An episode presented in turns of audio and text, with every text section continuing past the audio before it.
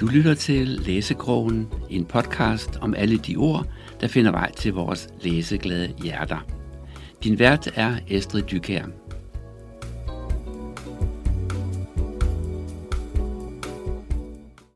Velkommen til Læsekrogen, og velkommen til dig, Morten Buschmann, som har skrevet øh, syv helt vildt spændende romaner. Øh, Jeg har læst et sted, at du er en af Danmarks bedst bevarede hemmeligheder, i hvert fald. Øh, når det kommer til noget, der lægger sig lidt op af Forsvars Efterretningstjenestes arbejde, og det er jo noget med en masse hemmeligheder, men du skriver romaner om den. Vil du ikke øh, lige kort præsentere dig selv?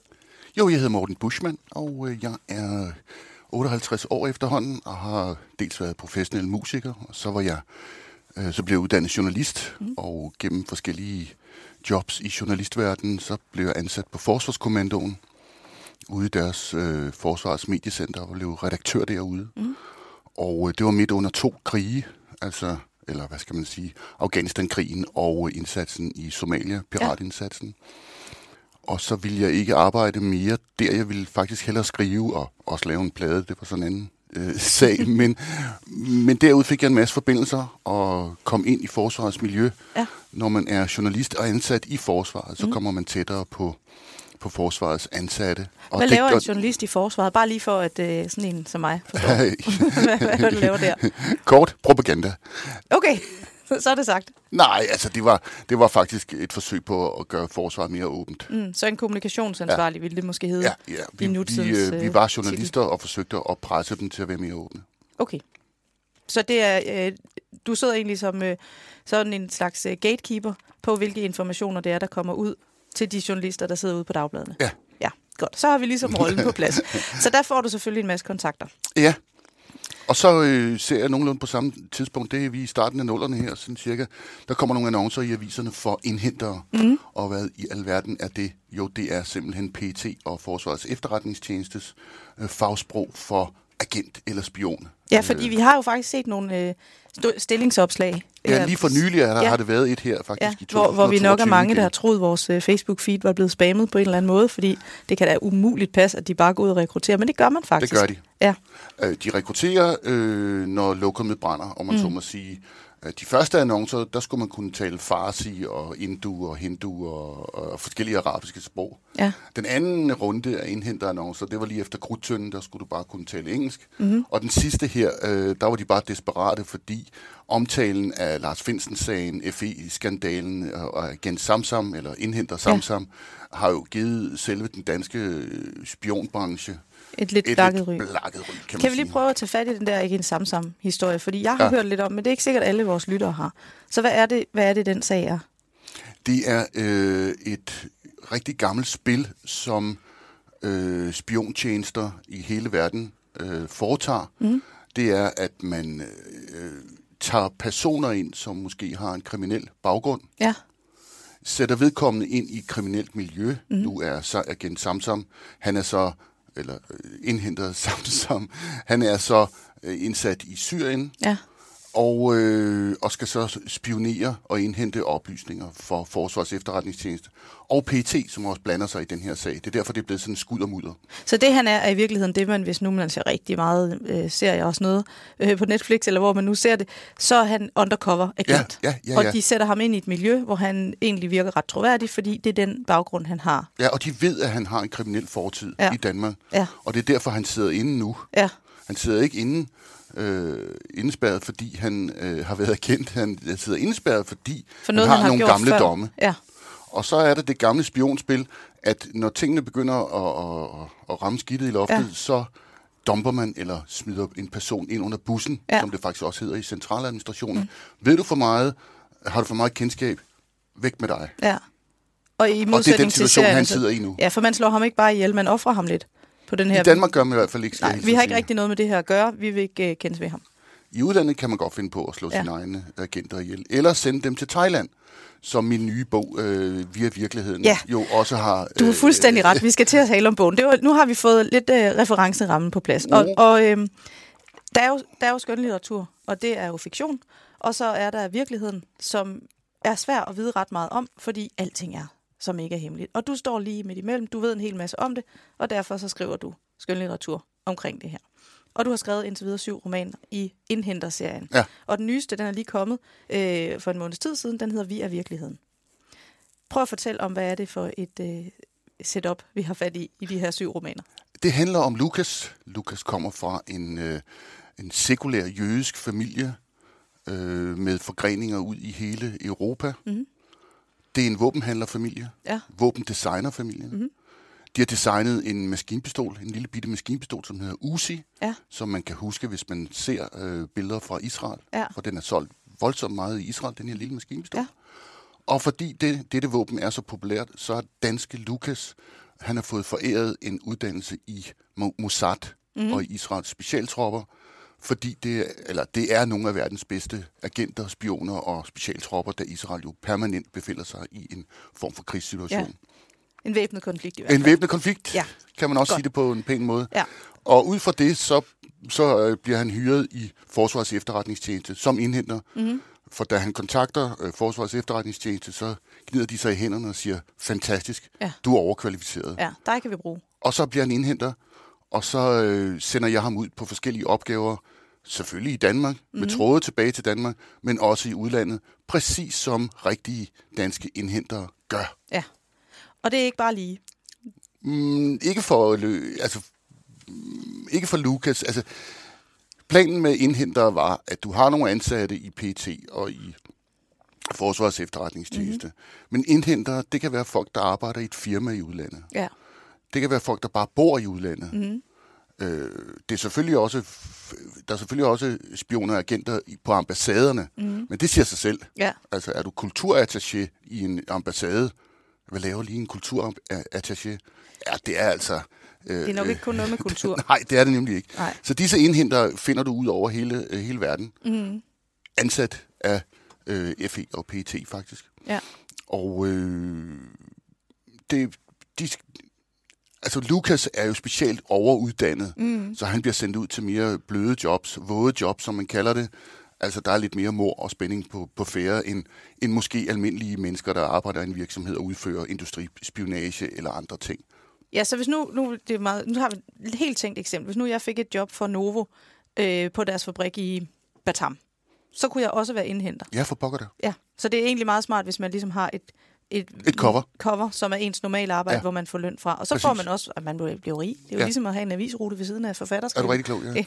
Altså, og de bliver jo også trænet både i våbenbrug og forskellige andre agentmetoder og, ja. Og sådan noget, ikke? Øh, men det er jo... Øh, ja, altså det er simpelthen cover i mm. at være et firma. Ja. Men man ved ikke, hvor mange der er ansat i P E T, man ved ikke, hvor mange der er ansat i F E. Jeg har hørt tal om, at der skulle være to hundrede indhentere baseret rundt i verden i F E, men det er altså et tal, man lige skal tage med lidt. Ja, det ved, det ved vi ikke. Men vi ved, at Lukas helt sikkert ikke er, men i, i, i romanserien er han. Ja. Og han bliver sendt ud på mission, og det har jo også konsekvenser for hans øh, personlige relationer. Fordi nu så jeg her til morgen en, øh, øh, sådan et stillingsopslag, selvfølgelig inspireret af alt det her, øh, hvor man kunne gå ind og se, hvordan er det lige, man bliver indhenter. Og så står der, det er noget med en masse rejseaktivitet, nogle gange med kort varsel. Rejseaktivitet lyder godt, kort varsel ikke så praktisk, hvis man har børn. Og jeg kan godt forestille mig, at man, øh, hvis man arbejder som indhenter, må ringe og lave nogle mærkelige forklaringer på, hvorfor man ikke kan nå at hente børnene klokken fem. Så nu er det naboen, der kommer igen. Øhm, men, men sådan er det jo også for Lukas, at øh, det er svært at pleje sine personlige relationer. Nu er Lukas øh, heldigvis single i det her mm. univers, og har en, en, en forbindelse til, til en kvinde, der hedder Anne-Sophie Gundelag, som er den anden hovedperson. Nemlig. og, øh, og, og, og hele universet lyder jo som drengromaner med tjubang og halløj. Alt det har jeg ønsket at undgå mm.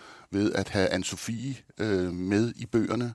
Hun er jurist, politianklager, og så er jeg i den lykkelige situation, at min hustru også øh, er universitetsuddannet og hjælper mig og er medredaktør på bøgerne.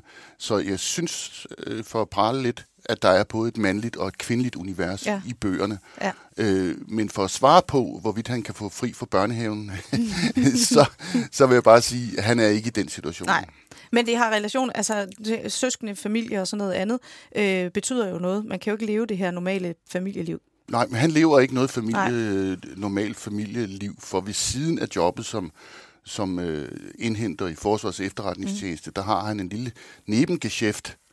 Det er nemlig at øh, adlyde sin families ønsker om at øh, dræbe forskellige ja. mennesker. Så det er i forvejen lidt dysfunktionelt. øh, ja, altså, men det sjove er, at, at det er der mange, der siger til mig, jamen, er han ikke lidt øh, dysfunktionel, er han ikke lidt mærkelig, hvorfor mm-hmm. han ikke P T S D osv. osv. Jo, men jeg har jo mødt indhentere. Ja. Jeg har mødt folk i miljøet. De har henvendt sig efter den første bog, jeg udgav i to tusind og tretten, som, som bare hed Indhenter. Ja. Så har folk henvendt sig til mig. Ja. Folk med tavshedspligt, men fordi det er romaner, eller fraktionsromaner, mm. vil de gerne tale med mig. Og det er altså ikke alle ansat i forsvaret og omegn, der får P T S D. Nej. Det vil jeg gerne understrege. Nej. Altså, det er et mediebillede, som vi ofte ser, stakkels veteraner og stakkels... Samsam og alle ja. mulige forskellige. Der er en stor del af folk, som, som, som faktisk godt kan tåle at være i frontlinjen og komme over det på en anden måde. Ja, eller komme igennem det, eller leve ja. med det, og det er bare et arbejde. Det er og så bare kan et arbejde, man ja. lægge det til siden, når man ikke er der. Men nu kommer lidt ind på det her med research, og hvordan man skriver, og hvordan holder man så skillelinjen? Fordi en ting er, at du har arbejdet øh, for forsvaret, så du har sådan... Øh, det er jo ligesom din vej ind i den verden, kan man sige, og måske dit journalistgen, der gør, at du er nysgerrig nok. Ja, og en årlang interesse for, for ja. spionage. Og altså du kan sådan... godt lide at skrive og sådan noget. Så det er ligesom sig selv. Men, men så har vi den her øh, linje, der ligesom, du skal krydse med, som du siger, det er ikke en fiktion, det er heller ikke måske helt kun skønlitteratur, fordi det er faktion. Der det, er faktisk ja. øh, noget, der er faktuelt. Hvordan holder du dig på den der knivsæg af ikke at udlevere oplysninger, som man ikke må udlevere? Jeg ved, der er nogen, der har bøvlet lidt med den linje i andre udgivelser. Hvad, hvad, hvad gør du sådan rent praktisk researchmæssigt? Fordi skal vi tro på det sådan her, at det er i virkeligheden? Eller er det mere fiktion end fakta? Altså for det første bruger jeg mine journalistiske redskaber. Ja. Øh, dobbelttjek, krydstjek, faktatjek, tjek de forskellige kilder, snak med de forskellige folk. Siger den ene det andet, siger den, kan de bekræfte det her? Mm. Det er den ene del af det. Ja. Den anden del af det, at jeg ikke afslører missioner, der er i gang. Det er selvfølgelig en god pointe. Altså, vi, er i, vi, vi ender i to tusind og atten mm. i, i den seneste bog, Vi er virkeligheden. Ja. Øh, det er ikke sådan så, at jeg går ind og roder med at gøre, altså afsløre missioner, der foregår netop nu. Nej.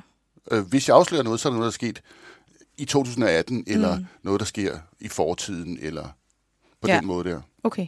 Og, og dine kilder, er det så nogen, der kan komme i problemer? Nu bliver jeg meget nysgerrig her. Ja, det kan de da sagtens, men jeg oplyser jo ikke deres navne. Nej. Der er jo ikke navne i, de, i mine bøger, der overhovedet, overhovedet minder på nogen måder om, om disse kilder, jeg har. Nej, og så er det vel også sådan, at så fletter man et brudstykke af en historie sammen med noget andet, et andet sted fra, og så bliver det til en helt anden historie i virkeligheden. Altså, der er dele, som er skønlitterært, og der er dele, som er rent øh, fakta. Mm. Ja. Så, så, man, så jeg bruger... det skønlitterære som en platform for at fortælle noget faktuelt. Mm. Og det er kun dig, det... der ved, hvad der er hvad. Det er meget spændende. Hvordan, altså når man skriver sådan noget, jeg, jeg tænker nogle gange, hvis jeg nu skriver om en eller anden, der er ved at få hjertestop, så synes jeg pludselig, at jeg får lidt mere hjertebanken. Eller mm. hvis jeg, altså, bliver du ikke sådan lidt kuldret i hovedet af alle de her sådan dobbelte linjer? Og, altså, hvordan er det at arbejde med det? Kan du, kan du lægge det fra dig? Nej, det kan jeg ikke. Nej. Altså min hustru plejer at sige, at øh, når jeg er i bogskrivefase, så roder der fantastisk meget i vores hjem, fordi overalt så ligger der gule sedler. Mm. Det var et trick, jeg fik fra Kim Larsen, som sagde, altid have papir på dig. Ja. Altså musiker Kim Larsen. Ja. Han havde øh, små noter, øh, han havde papir med ud på toilettet. Altså ja. ikke blot toiletpapir, men altså skrivepapir. Det er ellers meget praktisk, det kan man også godt. For han fik idéer de mærkeligste steder, så ja. når jeg er i skrivefase, så ligger der bare gule øh, papir overalt. Ja. Følelserne omkring det, Uh, ja, ja, selvfølgelig er det spændende, men, men når man selv sidder og skriver det, så ved man jo, hvad der skal ske, så der er jo ikke, det er ikke sådan... Det er ikke sådan, nej, men jeg tænker... Altså, jeg, jeg, jeg, jeg tjekker det hele tiden med min skrivegruppe og min ja. hustru. Er det spændende, det her? Ja, ikke? Ja, fordi jeg, jeg kunne godt forestille mig, at man kan nogle gange, hvis man så siger et eller andet... Øh, jeg tror for eksempel, der holder en bil derovre, kan vide, om naboen... Øh, har besøg af en, hun ikke skulle have besøg af, har hun måske en affære, så vil der nok være nogen hjemme med mig, der siger, ej, mor, du skriver lidt for spændende romaner. Sådan er virkeligheden ikke. Kan du nogle gange blive sådan grebet af stemningen og se ting, der ikke nødvendigvis er... Åh, oh, ja. Nå, på den måde, ja. Jamen selvfølgelig. Nå, det sker der hele tiden. Altså, de folk, jeg mødes med, ja. vi går altid i naturen. Ja. Vi slukker altid mobiltelefonerne. Mm-hmm. Og vi annoncerer ikke nogen steder på SoMe, eller altså, hvor vi er henne, eller Nej. at nu skal vi mødes. Nej. Det gør vi ikke. Og øh, jeg har da nogle af mine kilder, som, som lad mig sige, som det er, er ret paranoide. Ja. Altså, Hvad det, det har jeg oplevet. Nej, jeg er faktisk ikke spor øh, skræmt, Nej. fordi jeg, øh, jeg skriver fiktion. Ja. Havde jeg skrevet fakta, så ville, jeg være mere, ville det være mere problematisk. Mm. Altså, det er folk, der har skrevet faktuelle bøger, som mm. er røget i, i retten. Ja. Altså den tidligere P E T-chef øh, Jakob Scharf er bare et eksempel på mm. det, ikke? Øh, der er endnu ikke nogen retssager mod øh, skønlitterære forfattere i Danmark. Der er Nej. blevet lagt an til dem. De er aldrig blevet gennemført. Nej. Så der er altså en vis form for ytringsfrihed. Ja. Men en lille sjov historie med det er, ja. at jeg kender øh, endnu en indhenter, som er aktiv, dybt aktiv, M K, som fortalte mig, at øh, han var, hun var kommet til, til en briefing mm-hmm. hos sin arbejdsgiver, og, og så havde vedkommende fortalt om mig. Ja. Og så, det var faktisk i P E T, og så havde P E T svaret, jamen, vi kender godt Morten Buschmann. Ja, okay. Så du er ikke helt under radaren. De ved, de ved, hvem du er og hvad du laver. Nå, men det, er jo, det er jo i sig selv meget, meget spændende. Så sidder jeg og tænker på, hvorfor er det, vi skal have de her efterretningstjenester? Hvad er egentlig formålet med dem? Fordi ud over underholdning, og det er jo nogle gode, altså uanset om det er James Bond eller om det er dine bøger, det er jo, det er jo god underholdning. Men hva, hvorfor er det, det er vigtigt, at vi skal have de her efterretningstjenester? Bøgerne eller de rigtige efterretningstjenester? Altså, bøgerne, det er jo spændingen, og de er baseret på virkeligheden. Så i virkeligheden, hvor, hvorfor er det, vi skal have dem? Fordi det er verdens ældste erhverv at lyve. Ja. Altså, det er løgn. Nej, jeg troede, det var et andet, der var verdens ældste erhverv. Nej, det er det. Ah. Det her er ældre. Er det virkelig? Nå, okay, ja. Så det er verdens ældste erhverv, i hvert fald siden vi fik et sprog. Det er altså, de lyver alle sammen. Ja. Det, det, er, det er løgn på løgn. Ja. Øh, det, det, de er uddannede i at lyve, mm. og de er uddannede i at øh, lyve over for befolkningen. Ja. For befolkningens eget bedste. Ja. Efterretningstjenesterne. Altså, jeg har ikke noget imod efterretningstjenesterne. Jeg støtter dem. Jeg synes, de har nogle problemer hister her, og som mm. jeg også påpeger i mine bøger. Men jeg mener absolut, vi er nødt til at have dem.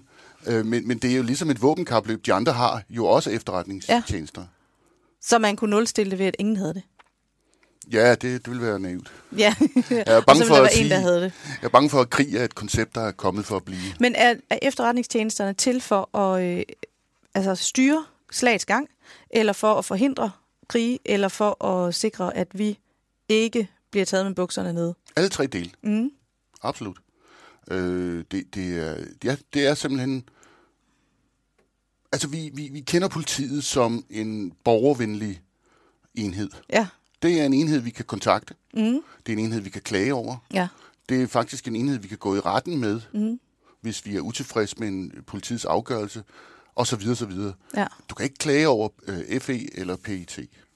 Hvad er forskellen på F E og P E T? Hvorfor skal vi have P E T, to? P E T er politiets efterretningstjeneste, ja. som hovedsageligt øh, arbejder i indland. Mm. Forsvars Efterretningstjeneste koncentrerer sig om udlandet. Okay. Det er så lidt sparet, at selve den her F E-skandale, vi har nu, mm. det, den faktuelle ting, som mine kilder fortæller mig, det er, at P E T og F E er i totterne på hinanden. Ja. De stoler ikke på hinanden. Nej, de har vel ikke rigtig er, integreret agenter hos hinanden. Så. Der sidder en, der sidder en fyr ude i Forsvars Efterretningstjeneste på Kastellet, som har, øh, som, som pressen kalder for en whistleblower, mm-hmm. og han har fortalt ting til det, der hedder T E T-kommissionen, skal, som skal undersøge efterretningstjenesterne, og det har gjort, at P E T ikke stoler på F E mere.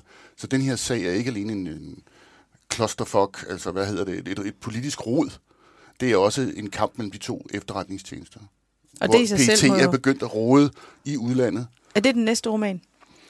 Jeg sidder og venter lidt på, hvad der sker øh, ja. i retssagerne med Lars Finsen. Lad ja. sige det sådan. Men, men for at vende tilbage til, altså P E T og F E er med en kliché stater i staten. Ja. Det er en stat i staten. Politiet er borgernes hjælpemiddel. Mm. Det kan vi diskutere frem og tilbage. Øh, P E T og F E selvfølgelig beskytter borgerne, men ja. du har ikke en kinamands chance for at...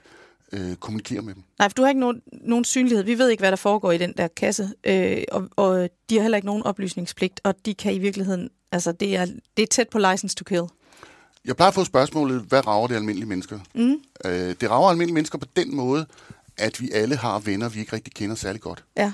Det er klart, at vi har venner, som vi øh, næsten slet ikke kender på grund af SoMe. Mm. Men hvad nu, hvis din nabo pludselig bliver taget af P E T eller F E? Ja. Hvad kommer det til at betyde for dig? Mm.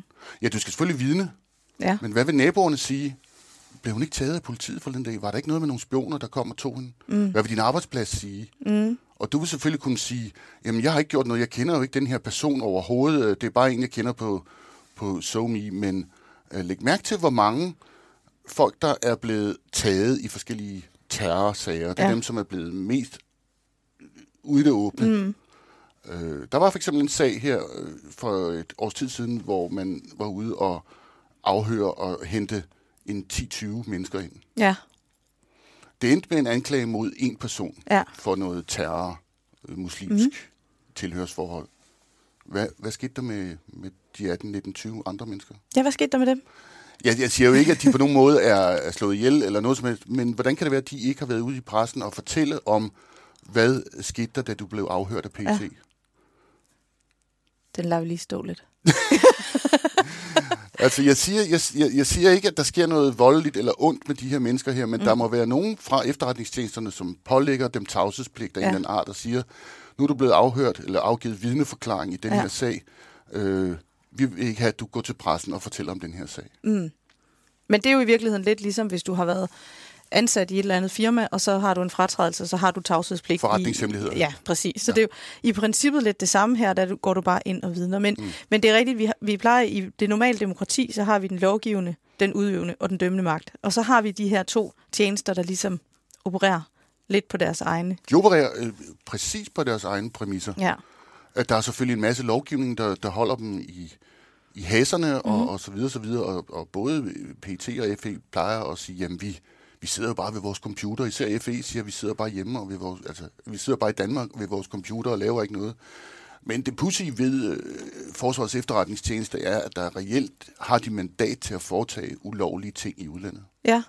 Men det har står de... i deres fundats, at ja. de har øh, mulighed for at foretage ulovlige ting i udlandet. Som sikkert skal godkendes internt, fordi et eller andet, der er sikkert en eller anden, øh, det er jo ikke menig. mand, der bare kan gøre det ene. Det ligger desværre også i lovgivningen sådan, at hvis en sag florerer i F E og P E T, mm. så er det ikke nødvendigt, så behøver man ikke nødvendigvis informere regeringsorganet og centraladministrationen, hvis ikke det er en sag, der drejer sig om Danmark. Okay, så fik vi lige det på plads. Den kan man også lade stå et øjeblik. Ja, den lader vi også lige stå et øjeblik. Og oveni, så har vi så lov om rigets sikkerhed, mm. som, som øh, øh, Claus Hjort Frederiksen og Lars Finsen er rodet ind i. Ja. Hvad har de afsløret af forskellige statshemmeligheder? Ja. Altså det øjeblik, du øh, bliver ramt af loven om rigets sikkerhed, mm. så bliver der lukket ned. Ja. Fordi loven om rigets sikkerhed handler om forholdet til fremmede magter. Ja. Det vil altså sige, at hvis du som efterretningstjeneste blander fremmede magter ind i det, du laver, mm. så kan det lukkes ned lovligt. Ja. Fordi så er det af hensyn til rigets sikkerhed. Og når du siger lukkes ned, hvad mener frem, du så? Ikke noget frem til pressen. Lukket døre i en retssag. Ja. Dobbelt lukket døre. Ja, okay.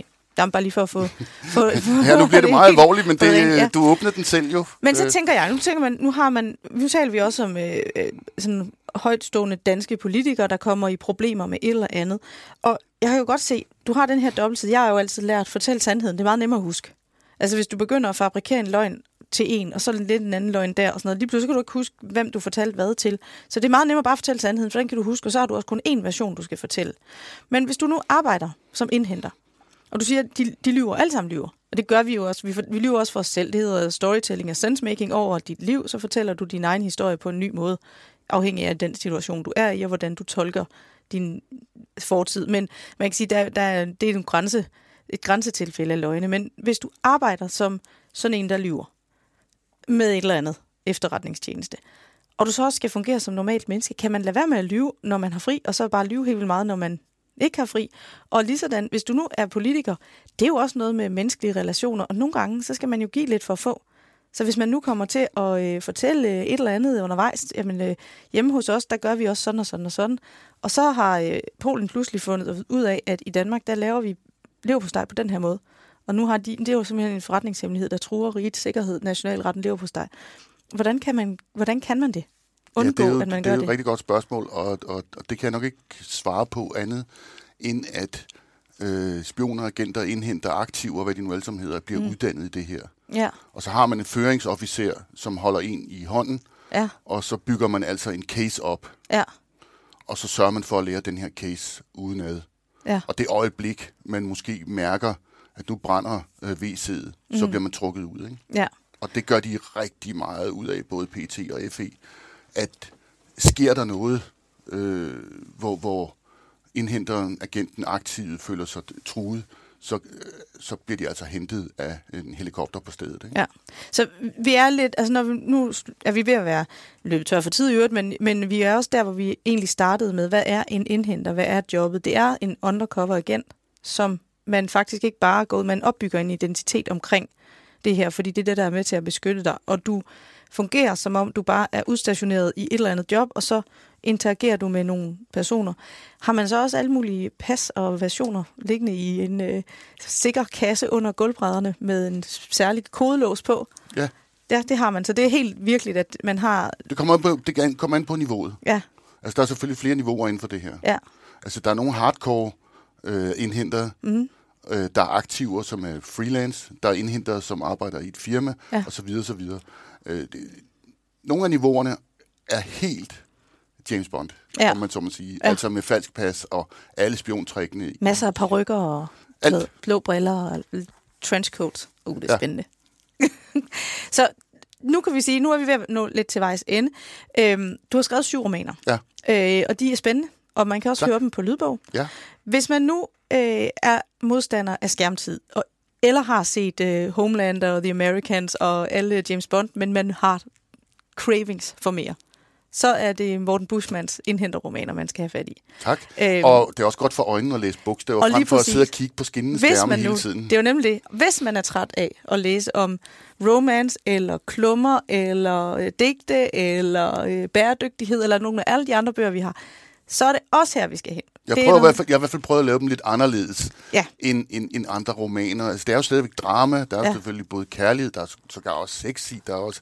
Men... men, men jeg har prøvet at lave en, lave en fornyelse af genren, så det ikke bare bliver de gode gamle koldkrigsromaner, hvor der sidder tre mænd øh, omkring en, en meget tung voksstue øh, og tænker og, og ryger pibe og snakker om de gamle dage ved, ved Berlin og Checkpoint Charlie. Det er ikke sådan nogle bøger. Nej, der sker lidt mere her. Og det, det handler om nutiden. Jeg ja. kalder dem samtidsthriller. Ja, og de er, de er spændende, øh, let, øh, hvad hedder sådan noget, let fordøjelige afsnitslængder og sådan noget. Det er ikke sådan et kapitel, hvor man kan se, når nu skal jeg slet tre og en halv time af til næste kapitel. Så det er bare om at komme i gang tak. og få fat i, øh, ja. i dine bøger. Indhenter, de er fra forlaget Mellemgård, ja. og de kan fås alle vegne, også som lyd. Ja, og man kan læse mere på min hjemmeside, morten buschmann punktum d k. Det kan man også. Så tusind tak, fordi du øh, kom, og øh, for at du har skrevet nogle øh, spændende bøger, der øh, giver os lidt ny viden om noget, der egentlig er en lille bitte smule. Selv tak, Estrid og Flemming. Og tak til Helsingør. Ja.